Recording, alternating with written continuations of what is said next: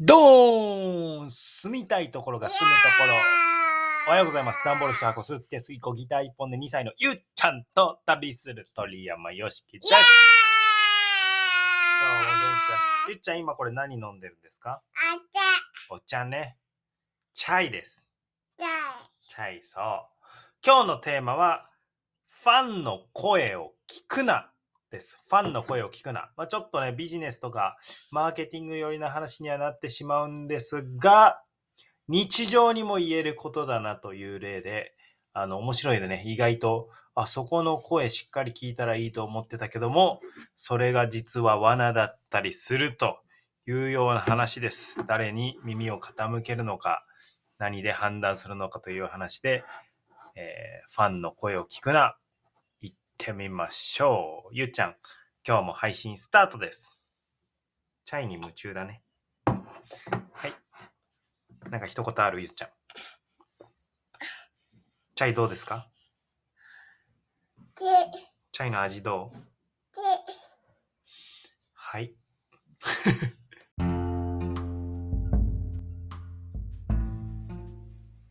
ファンの声を聞くな。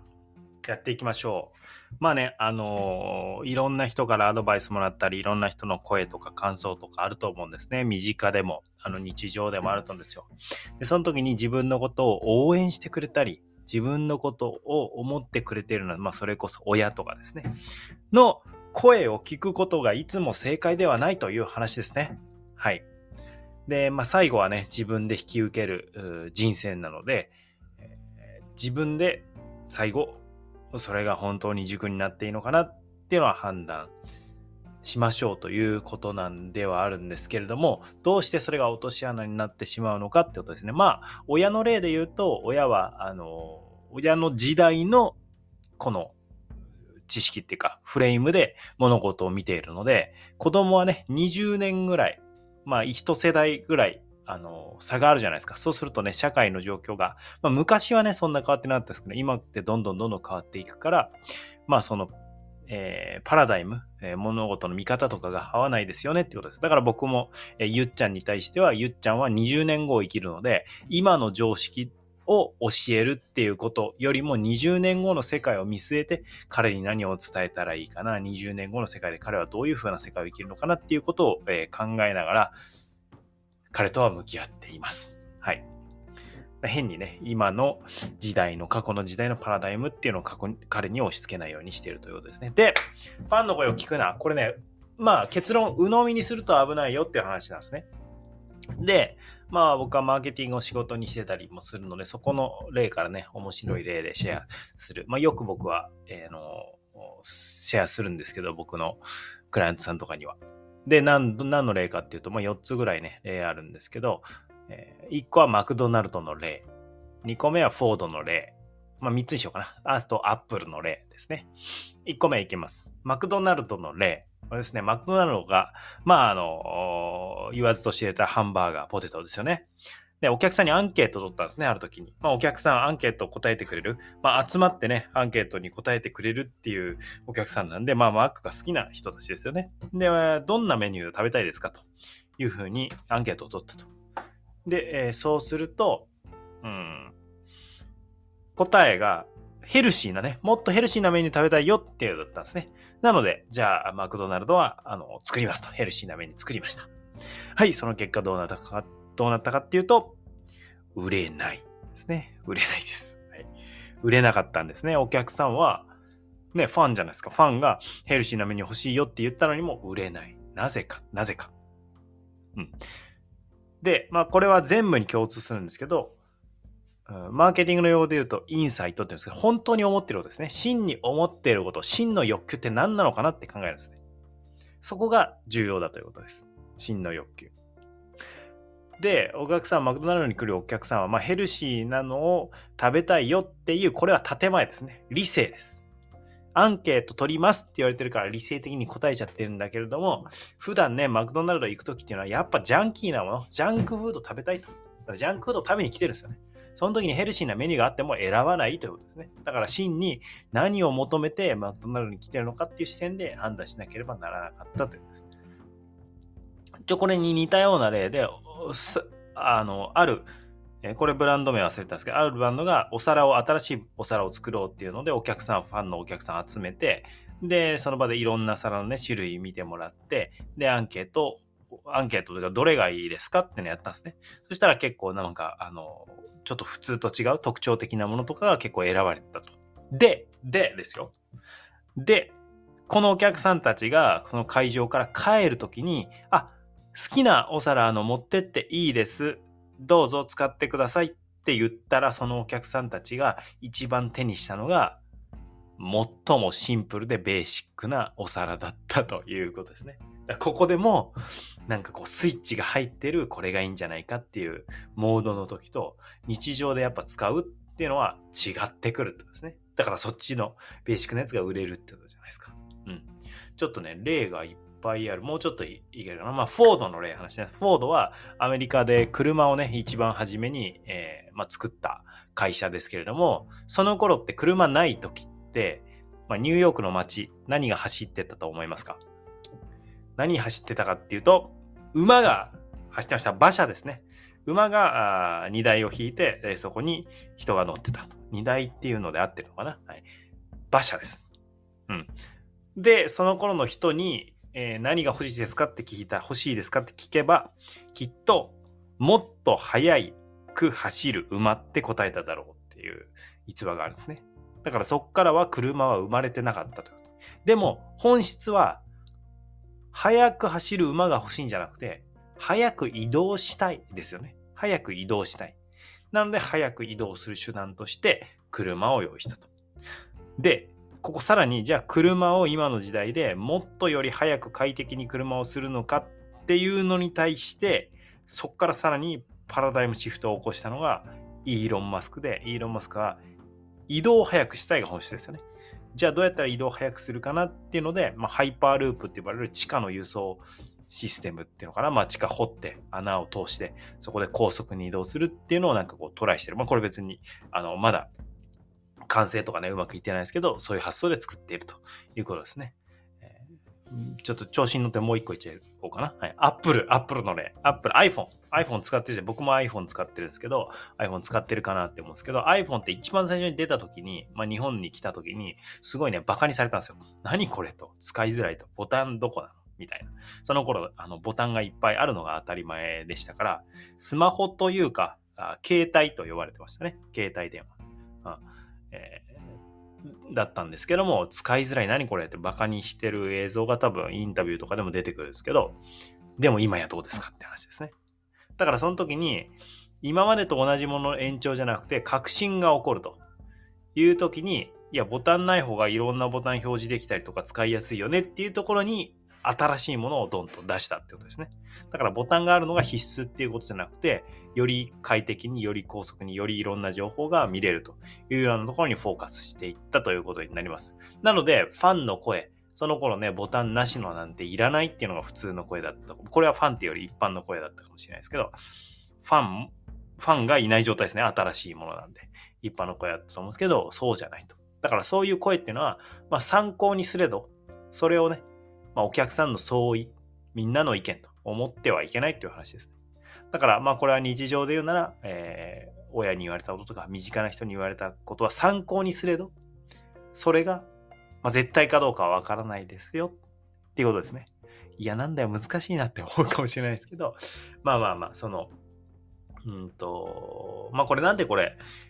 話してるかっていうと、情報発信とかでも同じなんですよね。うん。まあ、僕の聞いてくださってる方、情情報発信してる方とかね、えー、同じようにね、音声配信している方とかいますけど、まあ、反応とかね、コメントする方っていうのはいるんですけども、まあ、ごく一部ですよね。で、その人たちすごく大切だし、あの、ね、意見を参考にしたり耳を傾けるべきではあるんですけれども、そこにチューニングを合わせた時に、さっきのマクドナルドの例みたいにずれちゃったりとか、あるいは本当に一部の人、まあ、お皿の例で言えば、奇抜なものがいいって言って奇抜なものを作ったら、まあ、それを好きっていう人はいるかもしれないけれども、なんか自分が届けたい人とずれちゃうんじゃん、ずれてきちゃう、みたいなことが起きるってことですね。うん。で、えー、もちろん、えー、尖らせて、えっ、ー、と、なんですかね、特徴的な、じゃあ、お皿。で、それを喜ぶ人だけに届けるという、こう、意図がある場合は、OK なんだけども、あ、選ばれた求められてるからそれ届ければイコール OK だなっていうとそこはあの注意が必要ってことです。お客さんに耳を耳を傾けるのはめちゃくちゃ大事なんだけども、その言ってるコメントからも、それが本当に本音なのか、一番望んでることなのかっていうのをこう見極めていくということですね。ここら辺が難しいんですけれども、まあ、マーケティングとかビジネスっていうのはどこまで行っても思いやりであり、かつ日常もこれはまあ同じだなと僕は思っているので、相手が本当に何を求めてるのか、求めてることは何なのかなっていうことを、まあ見極めるということですね。はい。で、僕実際にね、えー、実体験であったんですけれども、まあちょっとその辺は後説という形でお話ししようかなと思います。ということで今回はファンの声を聞くなということで、えー、身近な人とか、まあ、お客さんとか、の声をいただくんだけれども、それを鵜呑みにすると危ない。それイコール正解だって思うと、意外、まあ、意外と結果に結びつかないということもあるということですね。まあ、これパニックになっちゃうかもしれないんですけども、ただ基本的にはその自分だけで主観だけで考えるよりも声を聞いて、で、それ参考にした、声を聞いたりして参考にした上で本当にそれが求められているものかなって言って見定めて突き刺すということですね。はい。うん。何か日常にも落とし込める形で伝わればいいなと思います。相手の言ってること、え、それから身近な人の声でも一回自分の中に持ち帰ってぐるっと考えてで答えを出すというふうに進んでければなと思います。ということで、えー、以上鳥山よしきでした。後説でお会いしましょう。Thank you for listening. You made my day. Yay.